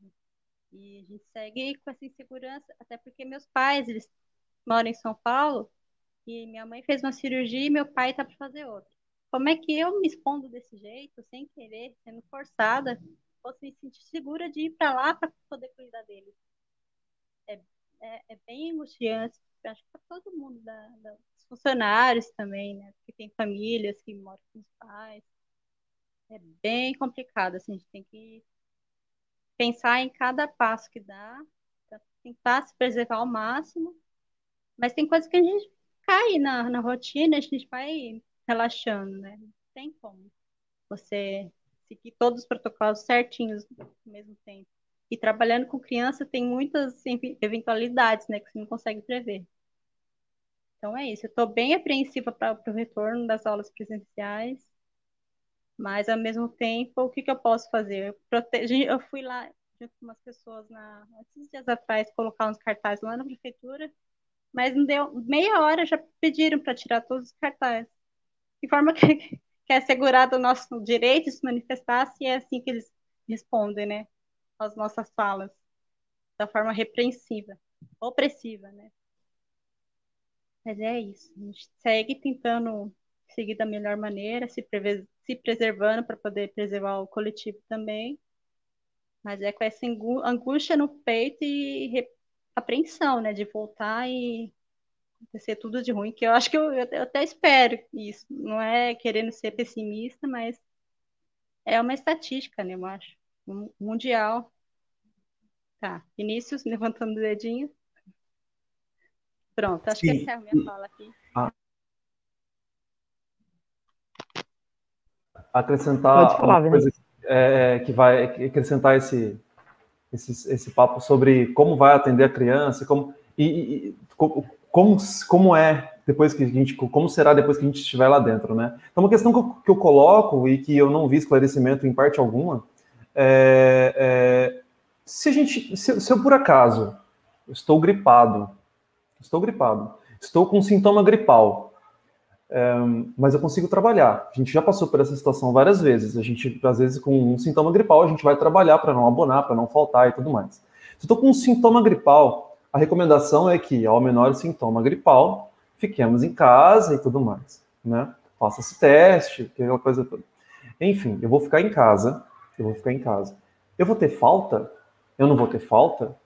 eu tenho esse direito de ficar em casa, vou ser protegido para estar em casa até que se saia esse teste, até que se prove algo, até que até que faça, até que se faça alguma coisa, né? E, e, e, e porque porque testes a gente só tem a garantia dos testes quando a gente já está quase morrendo, está com os 90 graus de febre, quando a gente está chegando, chegando, chegando no médico, chega no hospital, a gente, se a gente tiver com sintoma gripal, né? A gente não, a gente não pode ir. Se a gente não pode ir, a gente vai ser protegido para não ir, né? A gente vai, né, a gente vai receber, a gente vai, a gente vai receber ali todo o amparo para estar em casa como se a gente estivesse trabalhando, porque eu estou em condições de ir, né? Então, é, são, são questões que vão, que vão entrando, assim, e que nunca ficaram claras, né? De como a gente vai, né? De como a gente, de como a gente vai se proteger, de, de como a educação vai, vai, vai nos amparar, né? Nessa labuta do dia a dia e como que vai, né? Como que, ser, como que seria isso? Enfim, é só, só uma. Eu vou pedir, então, agora que a gente já fez a rodada aqui, né? Já conversou com os nossos cinco convidados. É, vou fazer mais uma rodada rápida, né? De, de considerações finais, se talvez a gente não tiver mais nenhum convidado que entre, né? Porque essa essa nossa live, ela foi é uma live manifesto, então ela foi feita justamente de última hora para pautar a, a infeliz decisão da permanência das escolas abertas. Então, por isso que a gente se organizou assim tão rápido, como foi dito aqui pelos é, companheiros de live, é, faremos outras, né? Então, quem tiver interesse, é, e não só sobre essa área temática, né? O Toda a Cidade ele, ele trabalha com né, várias pautas ligadas às políticas públicas, mas é, a gente está com uma especial atenção com a questão dos professores, dos profissionais de educação, da comunidade escolar aqui da cidade. Então, eu ia pedir para a Lara também é, retomar e lembrar os quatro pontos que ela passou na live de quarta, se ela puder, né? Que foi muito legal, e eu acho que é meio por aí, né, para a gente até já ir fechando, né, e lembrar esses quatro pontos que são fundamentais, né.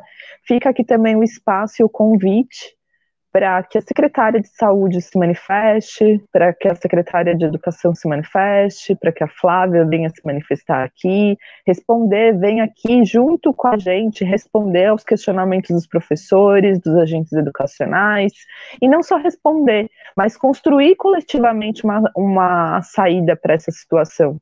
Porque o, o, a gente tem um ordenamento jurídico que diz que a educação é democrática, que é direito, né? Da, da sociedade participar da construção, não só da política pública da educação, né, através dos seus planos, mas também dos conselhos escolares. Isso foi dito na nossa live. Então, a gente tem os conselhos escolares, nós temos os grêmios e a gente tem o projeto político pedagógico. Para quem não conhece, deve conhecer. Você conhece o projeto político pedagógico da sua escola, da escola dos seus filhos? Pois bem, deveria. Porque esse é o principal documento que uma escola pública tem. Então, é, fica aí já a provocação. E vou fazer essa rodada rápida agora de um, acho que uma fala de uns três minutos para cada um, só para mandar os, as considerações é, finais. E é com você, Lara. Tá certo. Obrigada, Milena. Eu vou tentar ser breve aqui na, nas condições mínimas, que conforme a gente abordou, na, apresentou na quarta-feira, foram identificadas por um grupo grande de professores e agentes educacionais aqui de Ubatuba. E são quatro itens principais que eu venho aqui trazer né, para o conhecimento de todos que estão participando. Já aproveito para agradecer a oportunidade, a audiência e o espaço né, para a gente conseguir se expressar mesmo com esses nossos com essas nossas ansiedades, né? Então, esses quatro pontos seriam: primeiro, vacinação, que a gente sabe que é a única forma da gente sair da pandemia, é todos vacinados, com vacinas disponíveis para todas as pessoas.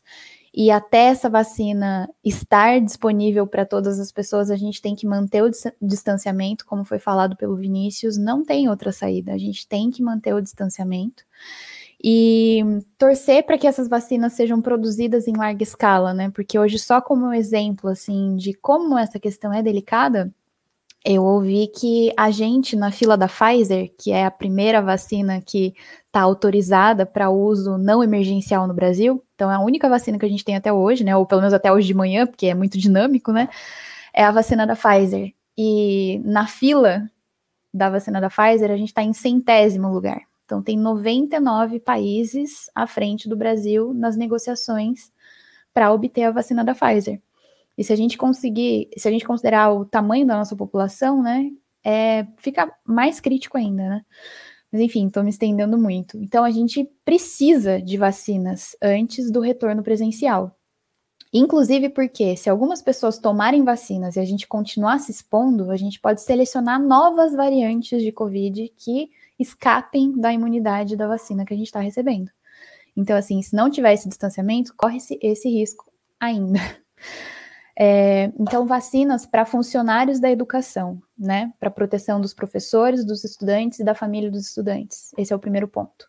Segundo ponto, equipamentos. A gente precisa de garantia de EPIs, né? Equipamentos de proteção individuais. A gente precisa de máscaras. E hoje a gente precisa de máscaras desse modelo PFF2, com essa qualidade hospitalar, porque essa nova variante ela é muito contagiosa.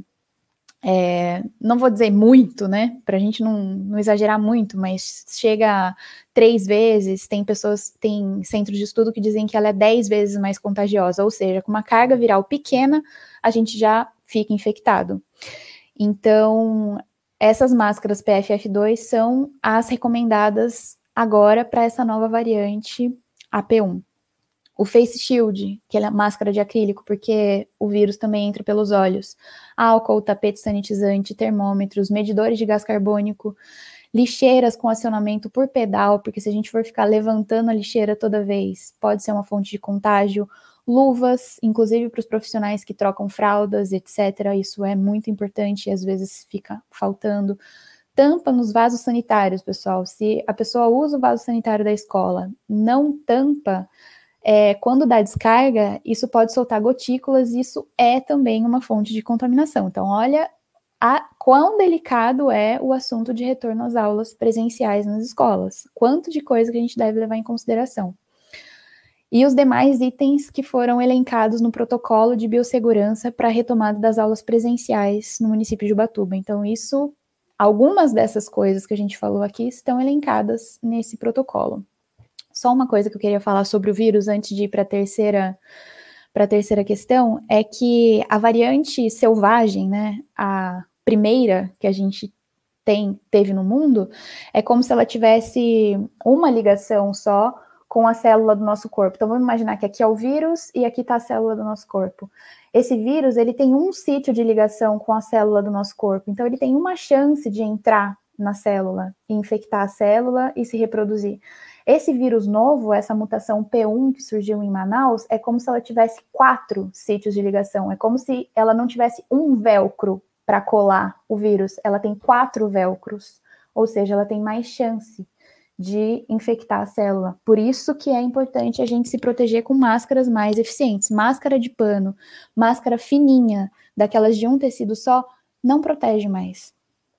É, estrutura física adequada, a gente precisa de sala com ventilação cruzada, a gente precisa de demarcação de distanciamento entre as mesas nos refeitórios, a gente precisa estabelecer uma rotina de limpeza e desinfecção que seja específica para os ambientes escolares nesse contexto de pandemia. O que servia em 2019 já não serve mais no contexto de hoje.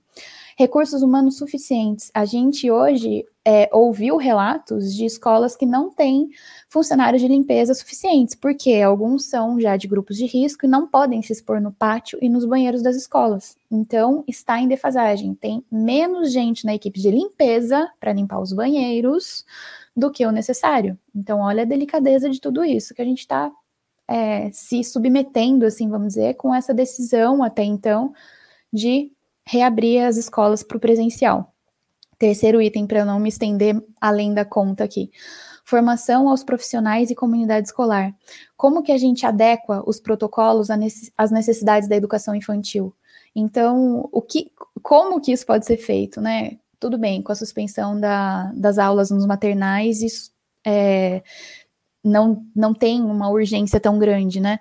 Porém, é, as crianças que são um pouquinho maiores do que, que vão no maternal, elas ainda têm essa, essa, essa, esse desafio, né? Como que a gente adequa isso? Como que você fala para uma criança que ela não pode encostar na outra, que não pode abraçar o professor? Eu, experiência com o oitavo ano, logo no começo da pandemia, eu tive que falar para uma estudante: não, não, a gente não pode mais encostar, porque eles chegam abraçando, eles querem, eles são carinhosos, né? A gente é é uma referência de afeto também, né? Então, como que você vai falar isso, né? No oitavo ano eu consegui conversar com esse estudante, mas como que você vai dizer isso para uma criança de 5, 6 anos? É, também um trabalho prévio de informação e orientação com a comunidade escolar. Então, precisa de vídeos, cartazes, informativos para toda a comunidade escolar. Pessoal, quem sabe, é, a gente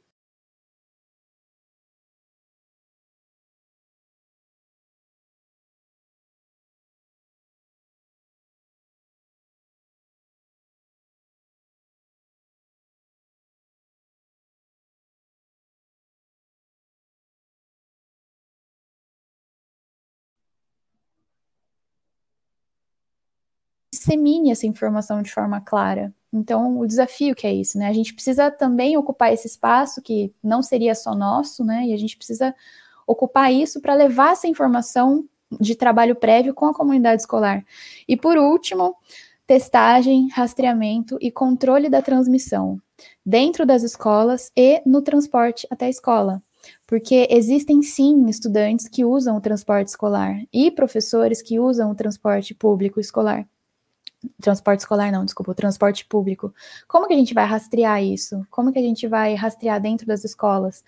Só uma, uma questão aqui que eu queria trazer. Uma colega hoje me disse de um ocorrido hoje, que ela está numa escola que já está aberta, e ela disse que um estudante disse para ela que estava com dor no fundo dos olhos e estava se sentindo um pouco mal. Isso dentro da sala de aula, no dia que ele deveria ir presencialmente.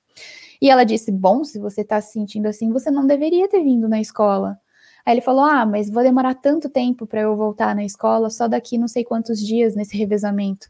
ela chamou o coordenador, o diretor da escola, e o que, que o que, que aconteceu?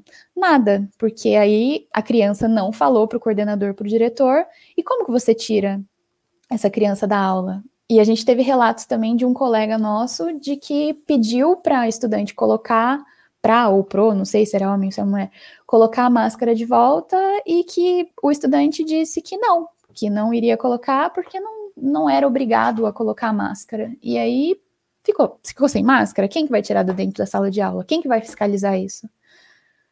As leis que a gente tem hoje, a gente já não tem como fiscalizar. Quem que vai fiscalizar mais isso dentro das salas de aula? Então, é, é preocupante, né? Não, não é a, a fala que, que a gente gostaria de, de dar nesse, nesse momento, né? Mas, e não é uma fala conclusiva também, porque a gente poderia ficar falando aqui três horas sobre os problemas todos que estão envolvidos com essa decisão até o momento de retornar às aulas presenciais. Mas é preciso ser dito, né? E precisamos de investimento na saúde, precisamos de investimento na educação, universidades públicas, institutos de pesquisa estão colapsando e ainda assim eles estão salvando as nossas vidas. E além de tudo, eu gostaria de deixar uma mensagem final. Sei que eu já extrapolei aqui, mas da última vez eu fiquei pensando que deveria ter falado isso. Pessoal, vamos valorizar o SUS. Esse é o momento da gente exaltar que a gente tem esse sistema único de saúde.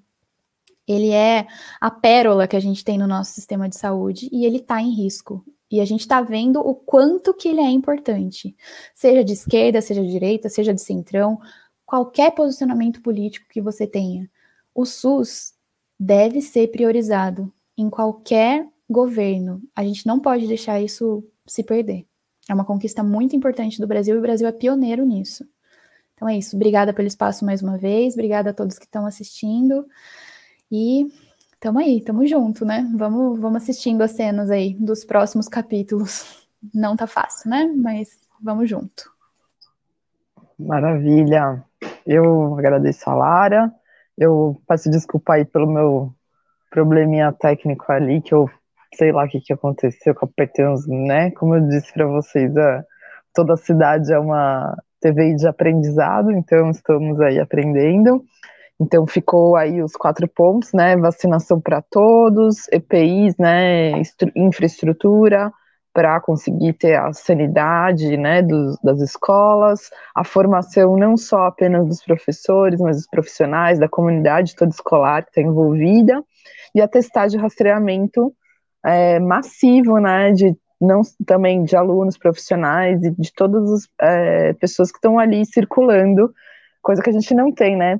É, porque também achei isso muito legal. Continua aberto, continua sem informação e continua, tipo, essa palhaçada, né? Porque é, é uma palhaçada de risco, né? Uma palhaçada que está é, tentando contra várias vidas. E como for, foi dito, não só a questão de alguns alunos possivelmente infectados, mas já tem vários relatos de profissionais que estão afastados com Covid no município, e não só no município, e infelizmente a gente já tem agora no estado, como mesmo a Glossa tinha enfatizado aqui, e a Edna, a gente já tem relatos de mortes no, no estado de professores, então, é, assim, acabou, entendeu? Tipo, o que, que você vai falar para a família dessa pessoa?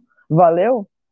Valeu ter ficado aberto, valeu, entendeu? Então é, é, é por essas e por outras que a gente permanece aqui nesse, nessa mensagem repetitiva do, do pedido de fechamento e para que as aulas voltem a ser remotas.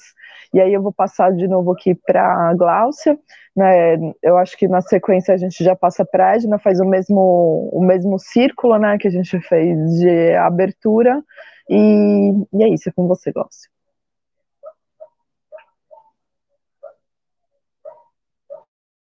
Seu áudio está fechado. Tá fechadinho. Abriu. Foi? Agora, foi? Foi, foi.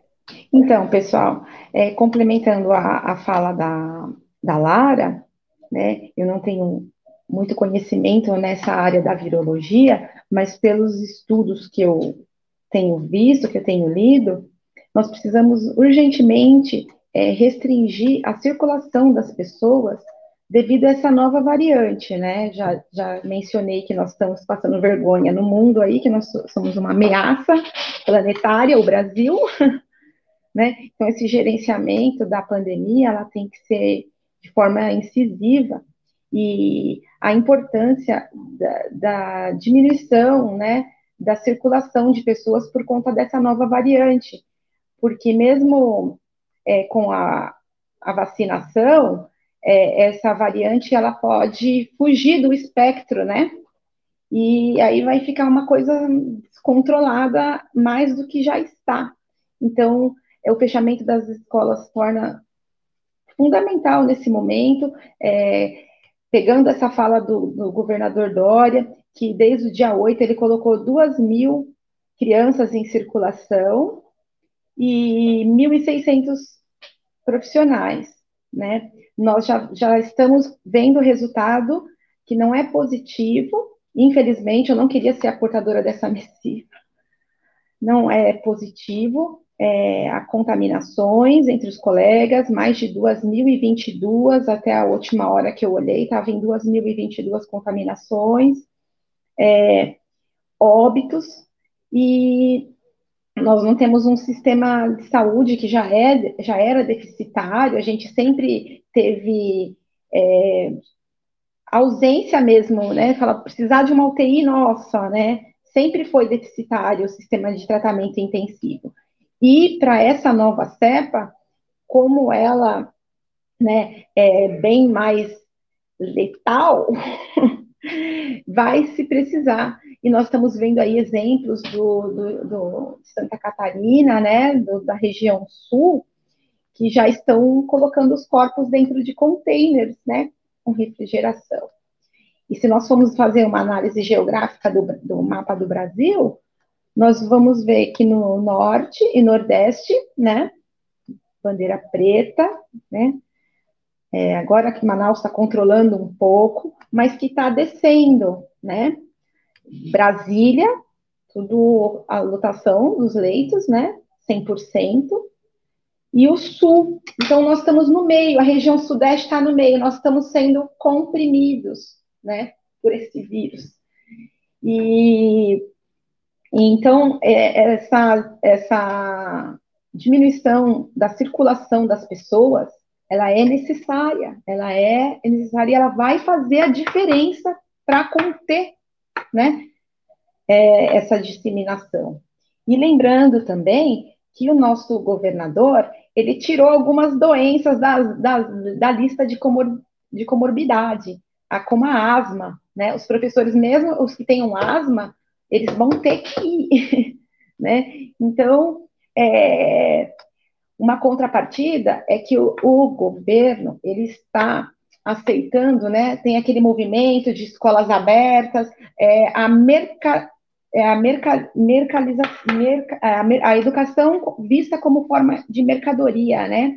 Então, é, aqui no município também aconteceu, porque ela postergou o início das aulas no município e ela colocou o, a escola do Estado, né, a pública, da, da rede estadual, junto com a particular. Então, assim, a educação vista como uma forma de mercadoria, tem essas mães aí, vocês estão cansados de ver, né? Ah, eu quero mandar meu filho para a escola para ir para o Pilates. Então, assim, não, não falando mal do Pilates, minhas amigas são né, as referências de Pilates no Brasil, mas é, é mais ou menos isso, entendeu? A educação como forma de mercadoria, né? Para atender o poder econômico. E até que ponto isso vale? Nós estamos, é, nós, eu defendo a cultura de paz, quem, quem já foi meu aluno já sabe, eles brincam comigo, né? Ah, professora, cultura de paz, eu quero é matar. Eu quero... Eles gostam da cultura do ódio, mas eu venho com a, com a contrapartida da cultura de paz. O primeiro pilar da cultura de paz é preservar a vida, né? Preservar toda a forma de vida. Então, nesse momento, se nós, nós quisermos realmente preservar as vidas, nós temos que segurar mais um pouquinho, né? Diminuir a circulação e fechar as escolas. Ah, esse momento não é o momento para abertura, não vai ter um final feliz isso, entendeu? Não vai ter um final feliz. E não é abrir, não é abrir, não é para ir a diretora, não é para ir o secretário, não é para ir ninguém, gente, é para diminuir a circulação, porque nós não temos estrutura no sistema de saúde para nos atender, entendeu? O, o, o, único, já repetindo aqui, né, o IANSP está lotado, a gente está pagando aí a, a, a, as parcelas do, do IANSP, né, do, do nosso convênio, mas nós não temos como utilizá-lo porque ele está lotado. E isso é verdade, não estou inventando nada, né? E como o Vinícius falou, é vergonhoso, né? Enquanto as outras cidades estão se esforçando, né, para manutenção dos leitos, nós aqui sem leitos extravasando, né? Vamos pôr todo mundo para circular. Então é isso. É, não vamos dar atenção a esse negacionismo, porque nós temos embasamento científico, nós temos é, o exemplo do mundo todo, nós estamos sendo vistos como uma ameaça, e, e a medida que nós precisamos é essa, né? Fechar as escolas e diminuir a circulação, tá? E, e, outra questão é que não tem, não tem fiscalização. Não tem fiscalização. Há quebras de barreira sanitária a todo momento. A todo momento. E não é nem porque a pessoa, ah, eu estou querendo, sou, né, quero, quero passar o vírus. É, não estou ligando. É porque está no, no inconsciente. A pessoa age de uma forma inconsciente, né? ela já está tirando a máscara para tomar um café, ela já está chegando perto do colega, a gente vê direto isso lá na escola, e sempre um né, cutucando o outro, e nós já estamos tão afetados emocionalmente que tem uns que choram, aí a gente vai acolhe, daqui a pouco é você que está chorando, aí vem um e te acolhe. É, é, desde o dia 8, desde o dia 8 de fevereiro, nós estamos vivendo dessa forma, nessa pressão, né? Então, assim, não tem fiscalização sanitária e não querendo passar essa missiva da tristeza, é, como eu disse no começo, nós temos três frentes, né? Judiciária, as ações populares e, e o legislativo. Olha, é, nós, eu ouvi a fala da jurista da ontem, ela disse que é, sem esperanças no âmbito judicial, porque já em todas as esferas já foi protocolado no Ministério Público, né? E é aquilo que nós já sabíamos, que nós íamos ter um enfrentamento aí com o Mourão, com o B17, nós já sabíamos que não ia ser fácil. E aí ficou pior com a pandemia. Então, assim, tá uma cassação das liminares, nada passa, tem os vetos, né? E tem um exemplo que parte dele, que deveria né, ser oposto do que é, parece que é surreal, né? É, não, não usa máscara, é, enrola para vacina. agora eu estou vendo um spray lá do Israel, que nem está tá em, tá em, fase de, de, de, pesquisa, aí não vou mandar o cara lá. Então, assim, pessoal, vamos cobrar. Então, dentro dessas três esferas, na, judicial, no, no, na questão judicial e no legislativo, nós estamos perdendo tudo, está sendo caçado tudo, né? Então, é os movimentos populares. É essa terceira frente que ela tem que ter visibilidade. E é isso que nós estamos tentando aqui com essas lives, é, é, é, é dar voz aos profissionais, aqueles que estão com, com os pés no chão da escola, é, sabemos da retaliação de, do, do, pessoal da, da, privada, tanto é que a gente não consegue ninguém para falar, porque está havendo as demissões, né? É, eu ouvi numa live ontem que lá na minha na, da, na minha cidade, lá na Zona Leste, lá na Zona Leste, duas professoras estão, duas diretoras, elas estão sofrendo processo administrativo, porque elas alertaram a comunidade na restrição da circulação, entendeu? Então, está havendo, sim, né, é, essa questão da, da intervenção, né? Então, vale é, é, você sensibilizar a sua comunidade, sensibiliza ali a, a tua família. O momento não é de circular, o momento é lockdown. Nós não conseguimos aplicar esse lockdown, porque não tem uma contrapartida do governo. Né? Foi, foi feito tantos investimentos em lendas, em cloroquina, em vermectina, agora no spray, é, é tanta promoção, né? É tanto desvio e não está sendo direcionado para o fim que é, porque parece que a gente quer exterminar os pobres, né? Aquele que está lá dentro da casa, como a Edna falou, é, a gente sabe muita situação aqui na Casanga, gente, Casanga, vai lá numa Pedra Preta, lá no Sertão da Quina, no Araribá, né? Aqui no Sesmaria, tem N problemas que, está, que, que, que estão acontecendo, a gente sabe que é, muita gente na casa não tem como fazer isolamento, então a contrapartida do governo é, é sim um auxílio emergencial, é, nessa questão aí que o Rosieri colocou, porque a gente também não está entendendo essa matemática do, do Rosieri, que ai, é, é fase vermelha é para é, diminuir em 60% os alunos, em 80% o professor. Hoje o Márcio me falou que está tendo a reunião agora por escola para explicar melhor essa matemática aí, porque as pessoas estão indo né, para a escola, é, não estão sabendo se proteger, não tem a, a fiscalização, é, eles não têm acesso, mas nós estamos aí nessa luta pela vida, né, pela contrapartida do auxílio, é, essa merenda, então se ele quer atender os mais vulneráveis, ele deu o chip, ele falou que ia dar o chip, depois agora o chip é só para alguns, a gente, né, tudo muito é confuso, né, e então se ele tivesse mesmo essa, essa responsabilidade aí que ele está colocando, né, como os mais vulneráveis, teria colocado, sim, dado o aparelho celular, o chip, está lutando pela merenda em casa, ou, ou auxílio merenda, Amadinha. auxílio emergencial. Desculpa, desculpa, desculpa interromper, deu tempo, mas... Deu tempo, é isso aí, é, pessoal. Já, já deu, na verdade, já faz um tempinho. Nós é, a gente, eu, eu, peço desculpa. Mas está tudo gente... muito claro, está tudo muito claro, viu, pessoal?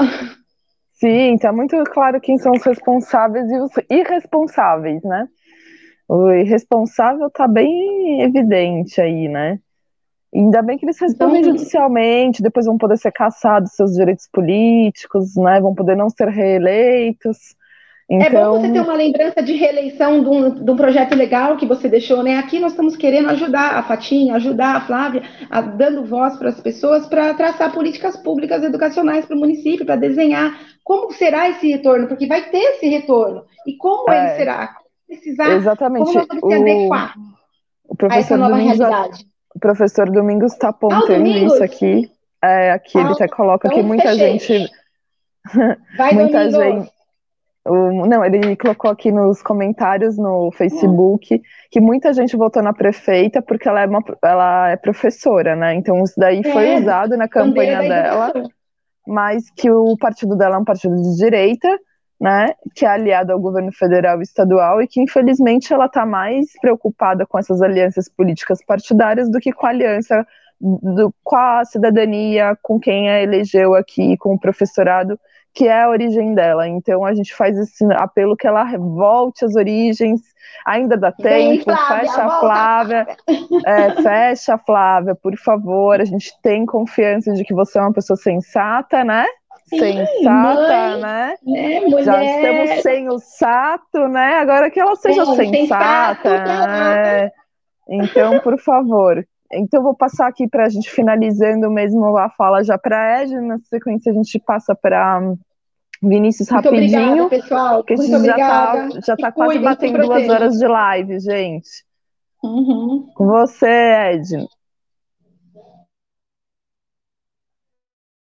Seu microfone, Edna, tá sem. tá mutado. Libera o microfone. Pronto. Oi. Liberou? É que eu sou deficiente visual, né? Eu sou baixa visão, então eu tenho que ver muito de perto. Por isso que eu fico com essa cara aqui enfiada na tela, enfim. As pessoas não entendem muito, mas é coisas de míope, uma supervisão de míope.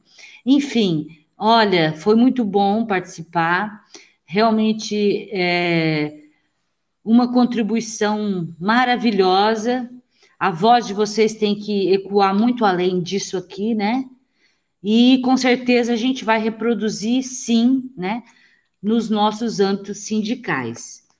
Eu acho muito interessante é, colocar para vocês, né, e reforçar a questão que a PUESP ela está numa greve sanitária e os professores que são do Estado não comparecerem às aulas. Nós temos toda a, o aparato jurídico, nós temos toda a infraestrutura para dar a condição desse professor que aderir ao movimento está uh, acolhido por nós, né? Nós temos até, inclusive, distribuindo cestas básicas para aqueles categoria O que não tiveram é, salário, que ficaram desempregados, e agora para uma gama de pessoas que precisam mesmo, né?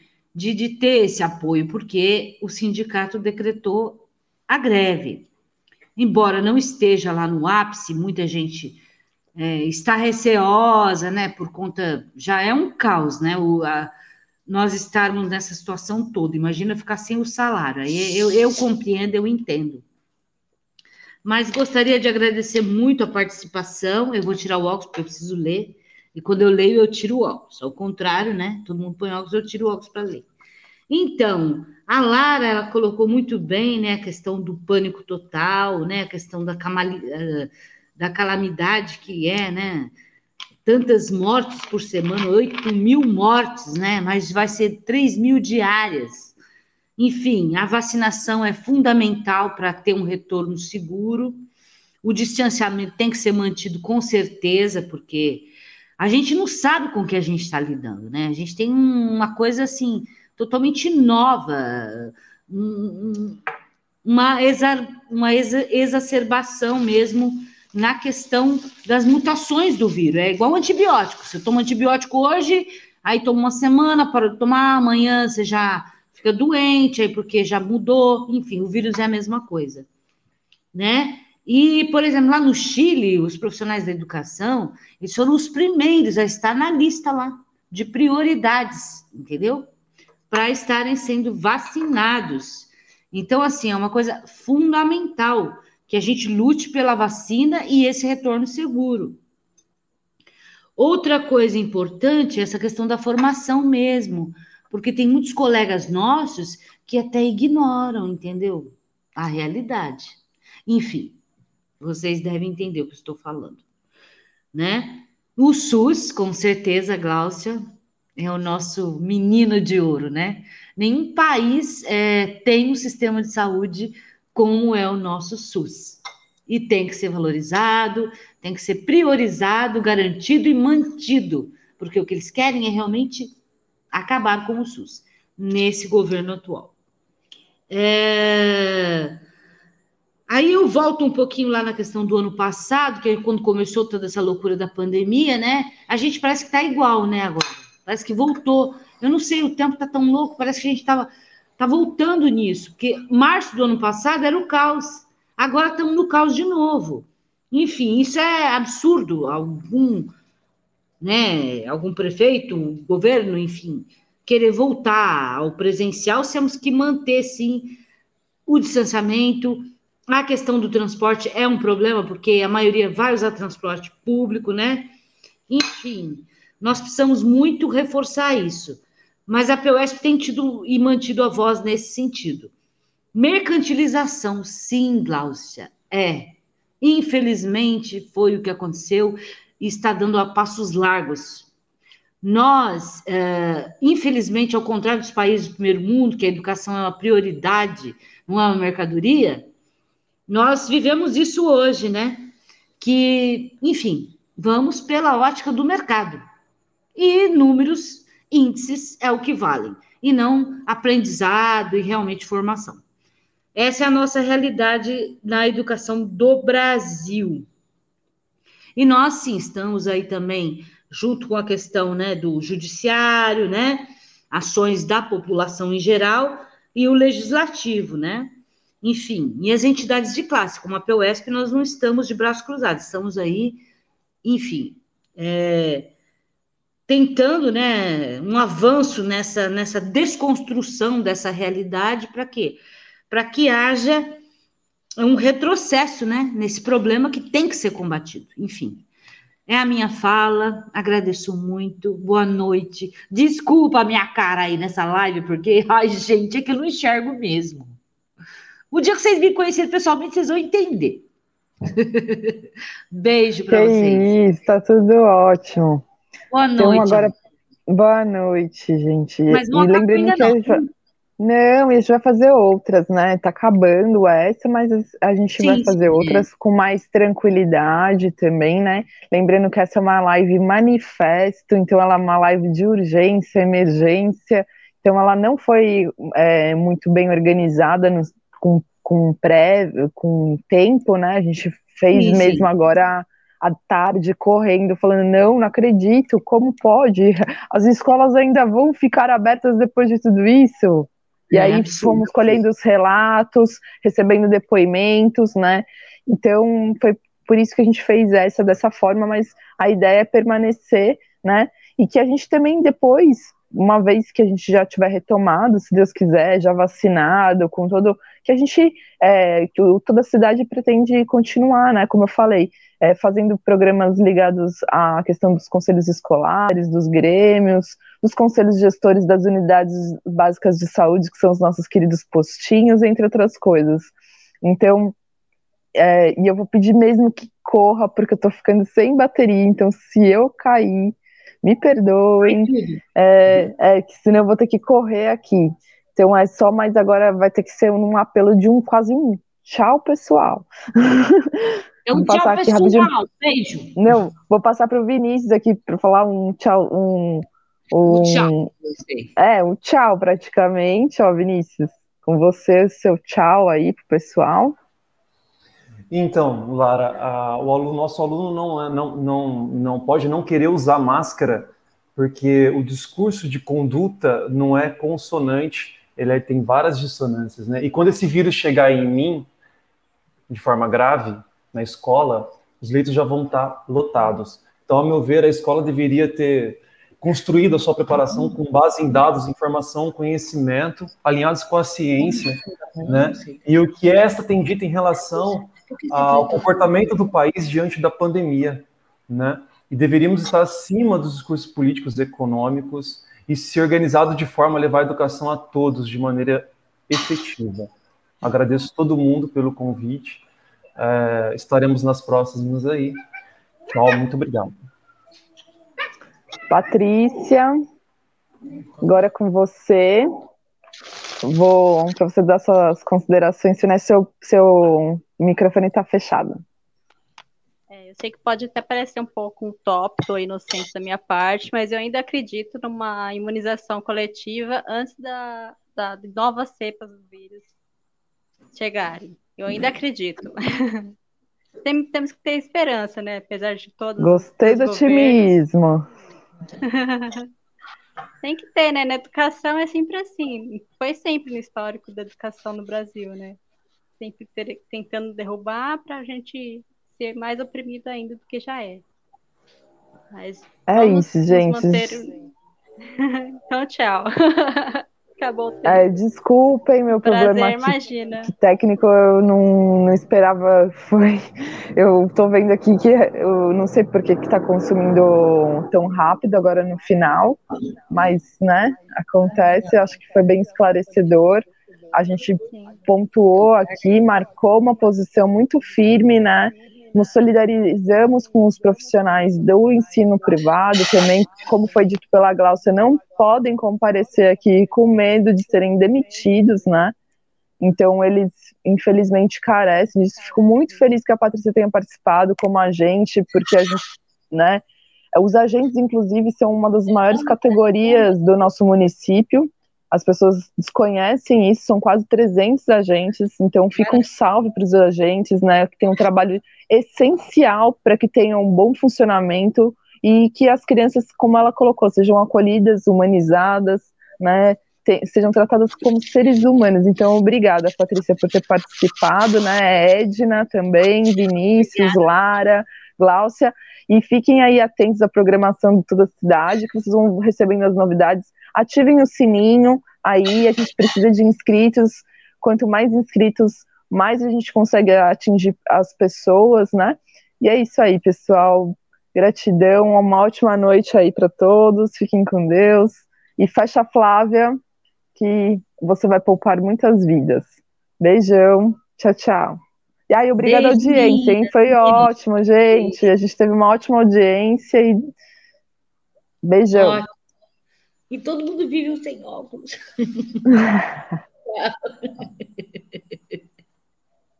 Beijo.